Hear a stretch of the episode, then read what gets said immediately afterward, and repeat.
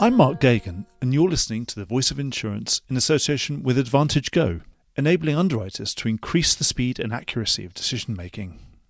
In today's episode, we meet a strong broker of many years' experience and with subject expertise and contacts that many would take multiple careers to accumulate. She's had a senior career at many of the top independent brokers. Over recent times, I've come to know and respect her as one of those people that always speaks their mind and comes as a breath of fresh air with their own perspective on what is happening in the marketplace. Vanessa Macdonald-Smith is a former CEO of JLT FAC and is now in a new role as Executive Director and Head of D&F at One Global Broking. She has a broad and senior view of the market, but has her feet close enough to the ground to be fully in touch. In this podcast, we look at today's hard market and One Global's plans to grow into it, the opportunity for independence as the big brokers consolidate, and what it's like to be a senior woman working in a time of cultural turmoil and great change. I always enjoy time spent with Vanessa, and I think you will too. Enjoy the podcast. Before we get started, I'm here with Rick Lindsay, Chairman of Prime Holdings and the CEO of Claims Direct Access, CDA, who've kindly supported this podcast. Rick, thanks so much for your support. Why don't you briefly tell us about the Prime Group and CDA and what they could do for our listeners? Sure. We're excited to announce that CDA is going to be marketing its claim service over in London. Prime Insurance Company has done business with Lloyd Syndicate since 1995 as a cover holder and as the TPA. So we're looking to grow the TPA business. CDA has a proven track record in all 50 states, as evidenced by Prime Insurance Company's own loss ratio and success in underwriting and managing claims nationwide. So we're excited to bring that to our Lloyd's partners and offer them more flexibility by issuing prime paper when necessary and letting Lloyd's fall in behind us, or sharing risk and managing claims, although we'll do it a la carte, and the claim service is certainly something that I think is valuable. I believe that claims is the key to success in our business. That's really the only thing we do that adds value. Obviously, you can be a good underwriter, and if the claims falls apart, the underwriting's a waste of time. If you're a good underwriter, you need to balance the scale with good claims. Well, that's great, Rick. And just to be clear, CDA handles all of Prime's claims? Correct. Well, thank you so much for that. Thanks for your support, and we'll get on with the podcast. Well, Vanessa, thanks so much for giving us some of your time ahead of this very busy renewal season I expect it's going to be. You're at One Global, reunited with Mike Reynolds. What are your strategic plans? Hi, Mark. Lovely to see you. Difficult times that we're all in, and really exciting to be at One Global. Really exciting to be back with Mike Reynolds. Lots of challenges for us going forward and lots of ambition, which is great. We've got a 5-year plan. We're intending to put offices in other places around the globe. We've opened up one in Hong Kong, which I think you saw recently. We're about to announce another one in Asia any minute now. And we're intending to be, I think, about 500 to 600 people in 5 years' time. So I've been brought in to do some strategy for the group together with Mike, and also to build a D&F practice, D&F being obviously direct and fac. We've used the initials. I'm not sure that everybody knows what they are, but most people should. And that's going to be both in London, to build a team in London, but also to have people on the ground around the regions. We do feel it's very important, particularly on the direct side, that you have people that understand the markets locally, speak the language, know the cultures. We've got obviously our office in Greece. That's manned by Manos and George and the team there, and they're Greek and they know the lay of the land and they know their clients well. And that's a philosophy that I'm very passionate about. We did it in places that I've worked for previously. We were dealing in Turkey. We had Turkish people. We were dealing in Italy. We had Italians. And I think it's a system that is very effective. And we're all about our clients. So we're trying to, everybody says it. There's a lot of rhetoric in talking about we're all about clients. But we really do want to make sure that there's a lot of personal touch. We're in a very tough market environment, and we need to be putting our clients first. And just to put that in context, that 400 or 500 people in 5 years' time, what base are you starting from right now? Well, when I joined on the 1st of July, I think we were about 87, and we're now just over 100. So we've been on a fairly rigorous hiring campaign. Duncan Urquhart's just joined us. He's brought another guy in, Jasper Neem. Harry Vickers joined us on Monday. We've got Gavin Pickering joining. We've got Max Bingley. And we're really building out our specialty lines, which is great. And we're bringing quite a few grey hairs, I suppose. Somebody referred to myself and Duncan as quite an interesting veteran team. I'm not sure I think that's very flattering, but... Experience. Experience. I like that word better. But yes, it's good. And Duncan was very instrumental in building a construction practice at Willis, amongst other things. So he'll bring that expertise. I've done the property side and terrorism and a number of other things, but predominantly been property through my career. But yeah, we bring quite a lot of experience to the ExCo, and hopefully we'll be attracting others who will also bring that experience. So is it the strategy to be quite specialist and make sure you've got particular niches and strong skills in particular areas, or to be quite generalist? I think we will be focusing mainly on specialty lines. I think that's the idea. We're also intending to build a reinsurance arm. And I think going forward that there will be plenty of opportunity with perhaps people not wanting to stay in some of the acquisitions and mergers that are going on. But yes, I think mainly specialty lines. So we've started to build an aviation practice. We're building a financial lines practice, which Max is going to run. We're building energy. Obviously, Gavin Pickering is mainly offshore. So we'll be looking to add onshore, power, mining. I've had experience in that lines. Anywhere where there's an international hub for insurance in the world, you're likely to be there. Yes, I think the obvious exception at the moment will be the States. We do have some offices there via WorldLink, but that's very much directed to the aviation business. Vanessa, you mentioned the hard market, which is an unavoidable fact. It's everywhere. What classes and territories are you seeing the best opportunities at the moment? Well, I hate that question, Mark, because whatever you say, somebody will go, oh, I don't agree with that. I think it's there and it's there. But I think we're at a point in time, and not only are we facing a bit of a hard market, obviously we're in a very tricky, both economic and financial, and the new normal, I guess is what you put it, with COVID. I think that there's opportunities in a number of areas.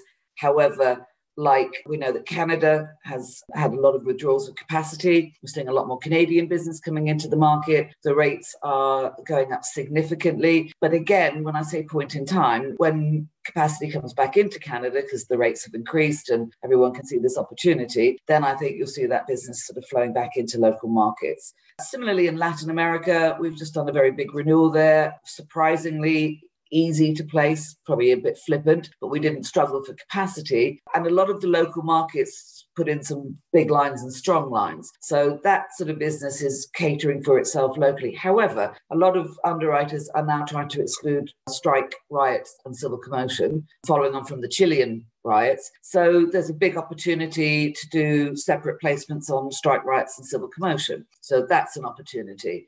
But I think generally, again, Australian business, following the losses and the wildfires, there was the withdrawal of capacity and the rates went up. But the rates have always been very low there. So when you say the rates are going up, 20 or 30% of nothing isn't very much. And so there are opportunities, but I don't think I would want to pinpoint exactly which territory. I've mentioned a few, but I think there's opportunities for the London market, provided that we still can offer service, the right capacity, and there are signs that we could struggle with some of that, with some of the syndicates changing plans. It's an interesting landscape.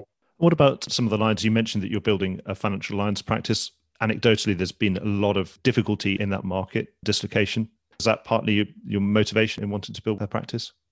I'm not sure it's that was the motivation. I think it's a very important string of specialty capacity or lines that we should be giving to our clients. And unfortunately, I would have to say I'm not very experienced in the financial lines sector, which is why we're bringing people like Max Bingley in to run it. But I think it's all part of our plan to make sure that whatever our clients need, that we're able to offer that. And financial lines was something that we didn't really have as part of our bouquet before. And it's something that we feel is extremely important. I'd like to draw on your experience now and try and put this hard market today, the 2020 hard market, into some kind of context. So how does it compare with other hard markets you've seen in your career? I think they're all different, and I think they all have very different characteristics. At the moment, we're struggling a lot more because we're doing remote working. And I know One of the things that you've perhaps flagged that you want to talk about at some point in this podcast is face-to-face negotiations, whether they're still important or not. And we've got technology. And maybe I'll bundle all that together at this point in time, because I think it's very relevant to where we're at. The face-to-face negotiations are one of the real characteristics of the London market, and it's what's made us quite unique and quite special, not just for brokers and underwriters to be able to negotiate, but a client coming into London can see face-to-face and build relationships with the markets that have been supporting them for years. And that's been, I think, invaluable. It's also been a reason that people come to Lloyd's, apart from the innovation that the London market's been able to provide. And at the moment, remote working, I think we've all managed fantastically, by the way. I think it's been quite interesting how for many years we've railed against electronic trading. It can't be done. Things can't be placed unless it's face-to-face. And when you have to do it, you do it. Is it ideal? No. What are the difficulties with it? I think one of the key things that I've seen is that the underwriters are quite inundated because people that they've never even heard of before are just blanket marketing everything. So they're getting hundreds of submissions, whereas probably they saw people that had relationships with, people that could be bothered to go in to see them. And because we weren't doing it as an electronic trading platform, they probably were able to manage their workflow a little better. The other thing I think is tricky is the underwriters have been shut down really for a lot longer than we have. Most of us have been able to get in, some of us have been able to get into the office, and they've got an underwriter working in their house in Clapham and their technical team in North London and someone in Brentwood, and there's not a lot of communication between the two. So you get a line from an underwriter and you go to bind it on PPL and suddenly it comes back with a raft of 15 subjectivities on the day of binding. And the old days, the face-to-face negotiation, you sit down, you get a quote, you go back, you get the line down from the underwriter. He, she wants to be really difficult about putting stuff on the slip. You have a tussle, you manage to reject it or you agree it, whichever one. The stamp goes on the slip and off you go. And of course, that's not happening. And on the day of binding, you've got an underwriting assistant or a technical person suddenly putting lots of stuff on slips, so you're having to try and get hold of the underwriter. So it's very disjointed at the moment, and I think it's making life for everybody. I'm not saying it's just the brokers. I think the underwriters are under a lot of pressure too. But do you think it's just teething troubles? They'll work through it. They'll find ways of triaging that inbox that's got too much stuff in it, and these things will become more joined up, do you think? Interesting question. We're seeing different underwriters approaching it very differently. We're seeing some underwriters who are sitting up till 2 o'clock in the morning getting through all their work to give a good service to brokers, and other underwriters who are MIA and can't be found, don't answer emails, won't respond. So I think there's a bit of personal input that affects it. I think there's perhaps a workload. Those who've got a bigger team as an underwriting team manage it better because they can spread that workload. There's a hell of a lot of underwriting movement going on in the market at the moment, quite staggering, actually. I don't know whether you've picked up on it, but I'm sure you have. So does that make it difficult because you've got people on gardening leave and then you've got no one actually minding the shop? Well, you've got that and you've got possible lack of continuity again. And yes, so it's a merry-go-round. And of course, the minute you get new capacity in the market, like Convex or Fidelis have employed people on the DNF side, for every movement, there's a vacuum that needs to be filled. And that is what's happening at the moment. Vanessa, do you think part of what you miss about face-to-face is that actual physical presence of that? I'm trying to picture you with 5 subjectivities you want to remove, and I'm an underwriter. I can imagine that you just won't leave until I've just signed them off. Well, I'm sure we'd have a discussion about it, Mark. But, but yes, I do think. But also, you're able to put your point across much better in person than pinging emails backwards and forwards. And it's all about negotiation, as we know. Yes, it's much more difficult for the underwriter to say no if you're sitting there face to face, I'm sure. But it's not about that sort of pressure. I think it's just about the ability to be able to dialogue and the ability to be able to come to a good landing at the time and not on the day of binding. And explain difficult things that look difficult on paper. Correct. What about creativity? Do you think it's hard to do something genuinely new that is groundbreaking and needs explaining, a lot of explaining? Look, I think we'll find ways of doing that. I think, the creativity in the market hopefully isn't dead. I think that the need to find different solutions for clients is still there and we've still got to come up with those. It probably takes a little bit more effort You know, you have to do Zoom calls or team calls, or you have to try and meet people, which we can't obviously at the moment. But we were having coffees with underwriters. We were meeting up in the city, even if it wasn't in Lloyd's or in their offices or ours, we'd find a mutual place to do that. I think the market will still keep that. We are being much more driven by computer says no. And we know that the analysts and the need for reporting on aggregates and all kinds of things is hampering creativity, but there is still creativity, I think. Back to the market. Is it a capacity crunch in some way, or is it just there's a big increase in demand? You mentioned previously that you haven't found a huge lack of capacity. Is it just that that capacity is waiting for the right price?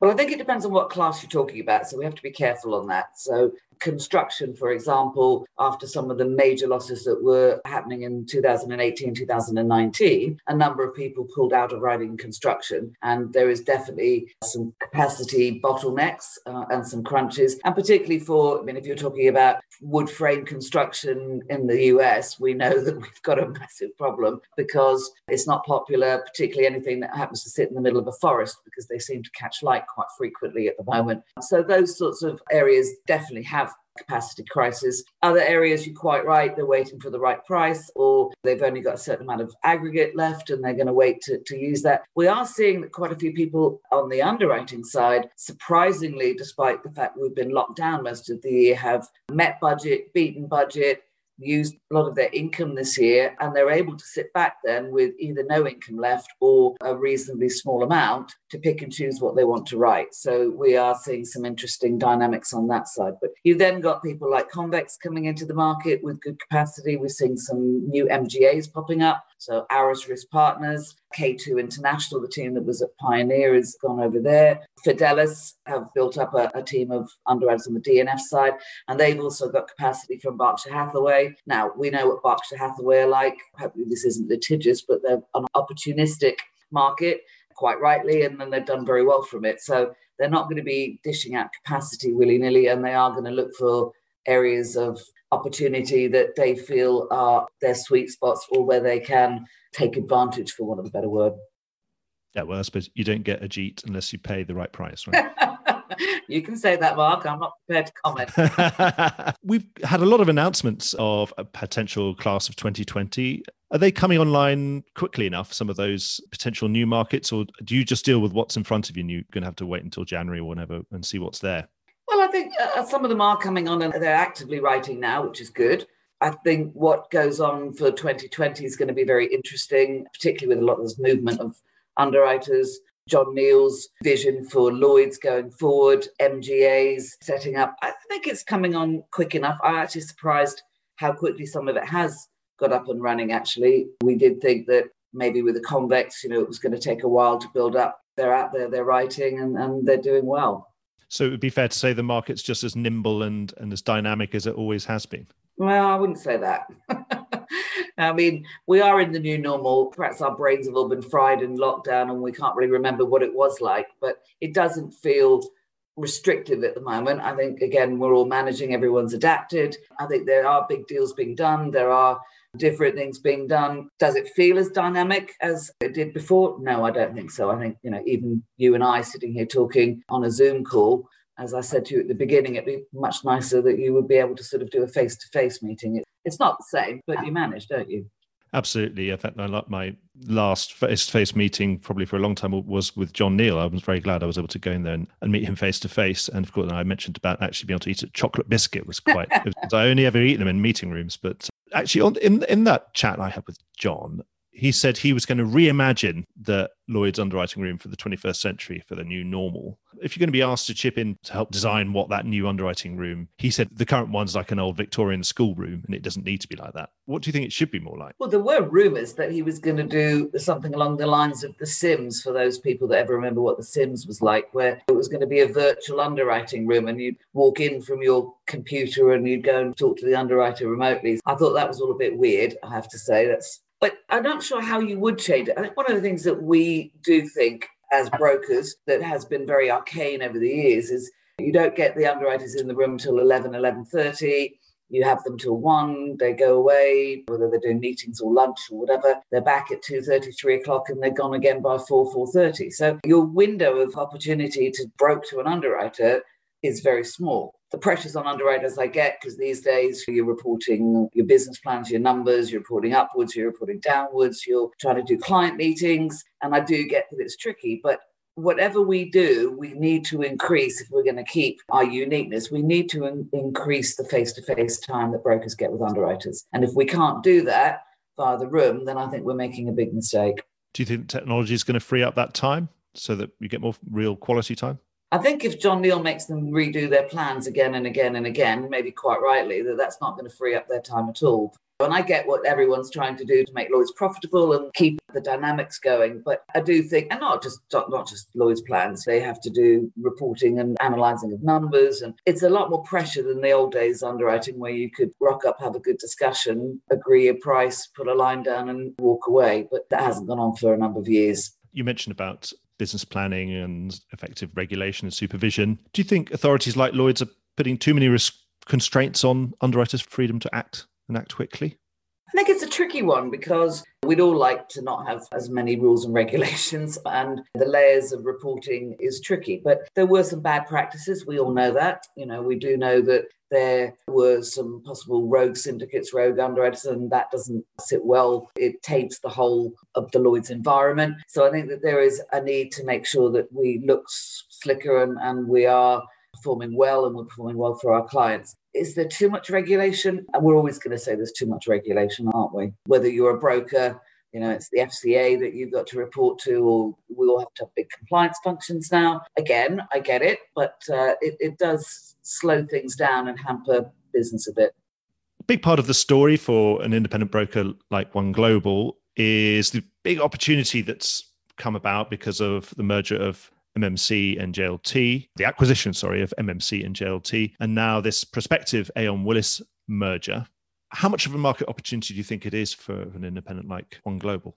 Well, I think it's massive, and that's why we're where we are, and that's why I've joined Mike Reynolds, and that's why we're on this sort of trail, because undoubtedly there's very good people at MMC and JLT and Aon and Willis, but clients need to have more of a choice, and the markets need to have a better distribution, or a wider distribution, than one or two giant companies where they don't really have a choice of who they deal with. So I think there's going to be fallout. There already has been, as you know, from MMC and the JLT merger. I'm one of them, and there's a number of others. There are other mergers and acquisitions going on to make smaller companies. You know, you've had Tizer, Integro, RFIB, to try and get them to a more medium-sized, entity. You've got Miller's being sold off. You've had Capsicum Re go into Gallagher's. You've got Alesco in that. And I do think that there is a massive opportunity for One Global to fill a gap. I think that the gaps have been created in different ways, but we will be able to give clients more personal service. As I say, they're very good people at these bigger brokers, but you are dealing with perhaps so many people, you're a number rather than a person. And we're trying to make sure that the client experience with us is particularly different.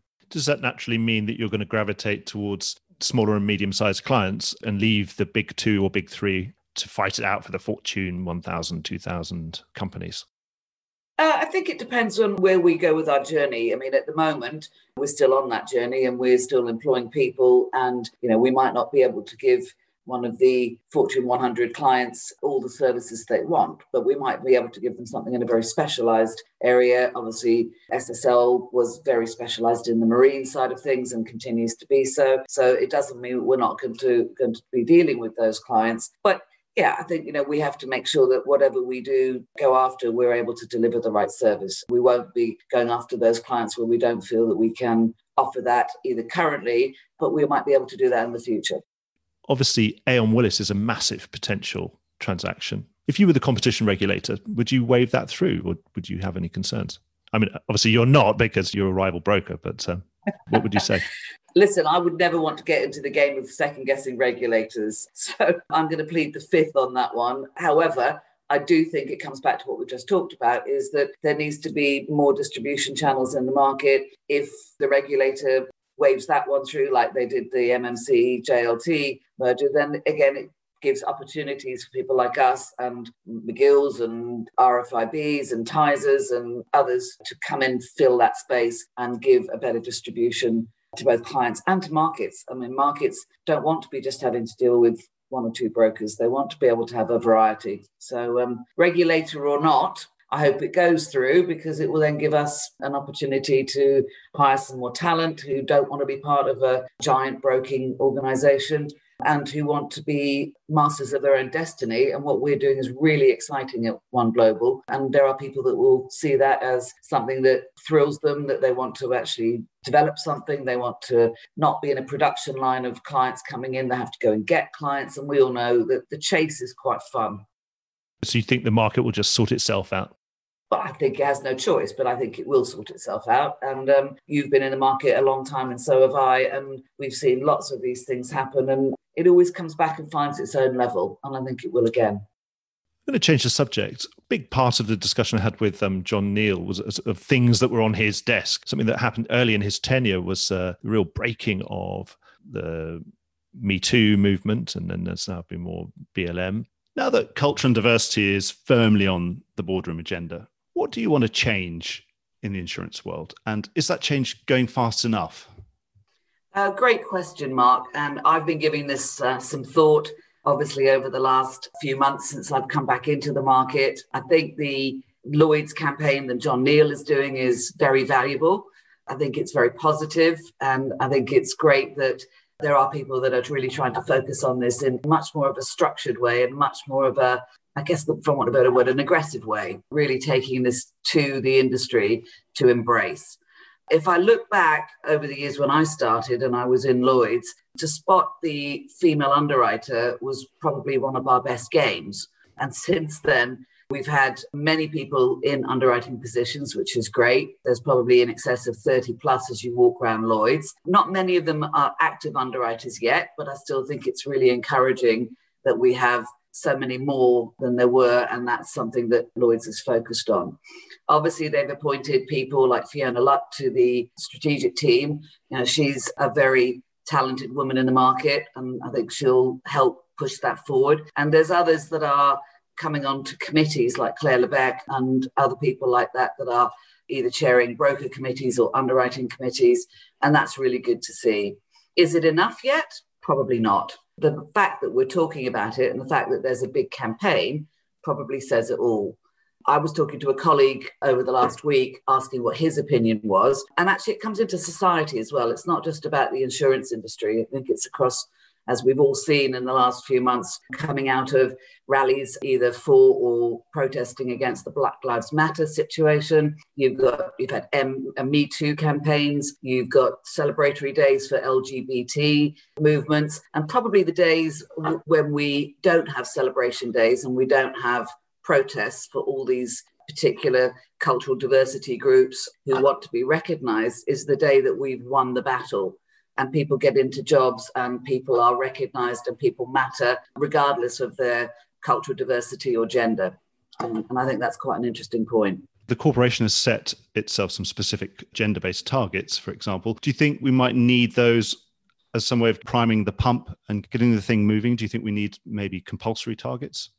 I'm always a bit wary of targets. I regret that we'd ever have to have targets. I think on one hand, it's a very good thing because it means that companies are going to be forced to think in a different way and perhaps forced to fish in a different pond for really good talent that's out there that perhaps doesn't present itself to the market naturally. So we perhaps should be looking at universities, or we should be looking at different countries, progressing people in there. But I am also wary of targets because I think people then strive to meet the target regardless of the quality of the individual that you're employing. Obviously, I've had a long career. I hope I'm a role model in the market, but I feel and I hope I've done it on merit, not by filling a quota. And I'm sure there's a number of other senior women who are in similar situations to me and or more senior than myself who would hope that they're recognised for the good work they've done, the way they've conducted themselves, their intelligence, their professionalism, rather than filling a quota. And I think we've seen it in the States, and I'm not denigrating anything that America's done, but they've been much more quota target focused. And I think we have seen that there have on occasions been people promoted into or employed into positions where perhaps they weren't the best person for the job. But are you optimistic about the future? For example, would you advise someone's daughter to pursue a career in global insurance today? Well, that's quite funny because my eldest daughter is in insurance today and she's been in it for 6 or 7 years.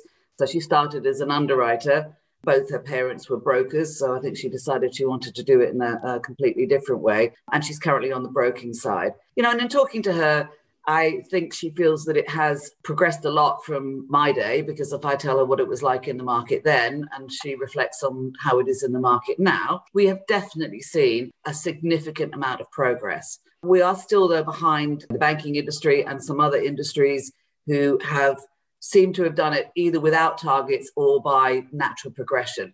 And I still feel that the insurance industry is behind. However, would I discourage anybody else's daughter to come into the market? No, I wouldn't. I still think it's an extremely good career. If you're somebody that wants to get on and has got ambition, then I think you should. However, I do see in her similar traits that I've seen in some other women I've mentored, and possibly myself going way back, where women actually have to take the progression of themselves by the scruff of the neck and actually put themselves forward. And I do think, looking back, and actually this was said to me by a client, it was his observation, funnily enough, at a Women at Willis Day, which was being hosted. And he was talking to the assembled group and said the biggest thing that he sees as a barrier for women to get into the highest positions is that they don't put themselves forward or have the confidence to put themselves forward for some of the top jobs ahead of the men. And one of the key differences, his observation was that a man might go for the job when they're between 20 and 50% qualified to do the job and hope for the best and hope they progress into it and end up being the finished product, as opposed to women who will want to wait until they feel they're between 90 and 100% qualified to do the job, lack the confidence to put themselves forward, or are frightened of failure. Because I do think that's still one of the things that we see in this industry. You had Inga Beale as head of Lloyd's. I think she did a good job. Some people would say a mixed job, but I think there were a number of people willing her to fail. And I think that does happen, whether it was Theresa May or in other areas of our society. People are always constantly trying to bring people down. We do need to actually get a grip and put ourselves forward a lot more for these jobs.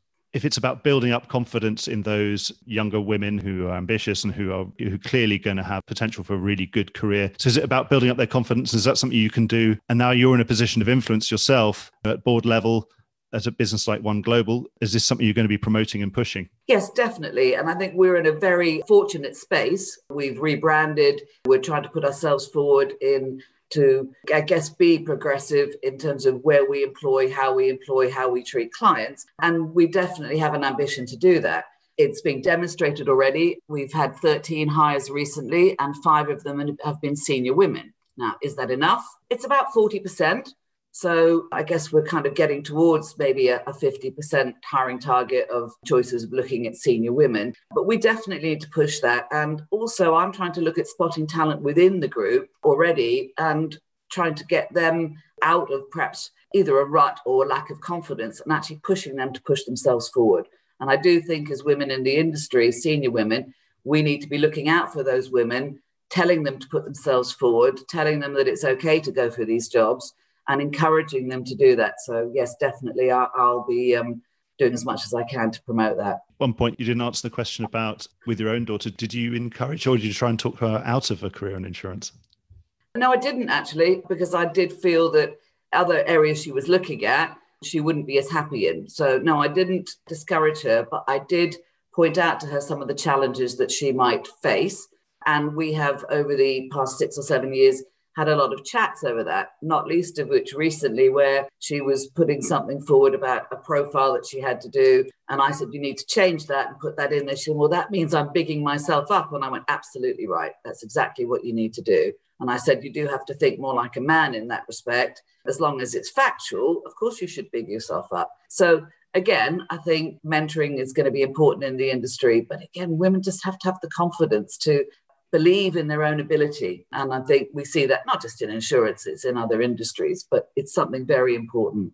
Thank you so much, Vanessa. I've really enjoyed our conversation today, and I'm sure we should book in some time to come and speak next year and beyond. Thank you so much for your time. I've really enjoyed it. Well, thank you, Mark. Thank you for giving me the platform to try and encourage the movement of cultural diversity and women diversity, and also a bit of advertising for One Global. So I really appreciate that. Nothing wrong with putting yourself forward. Thank you. Well, I hope you enjoyed today's episode. If you did, Don't forget to subscribe or leave a like or a review or recommendation on whatever podcast platform you used to access this programme. These really help get the word out. Voice of Insurance is produced by me, Mark Gagan. Music was written by Anna Gagan and produced by Carlos Gagan. Check out more podcasts and written comment pieces at www.thevoiceofinsurance.com.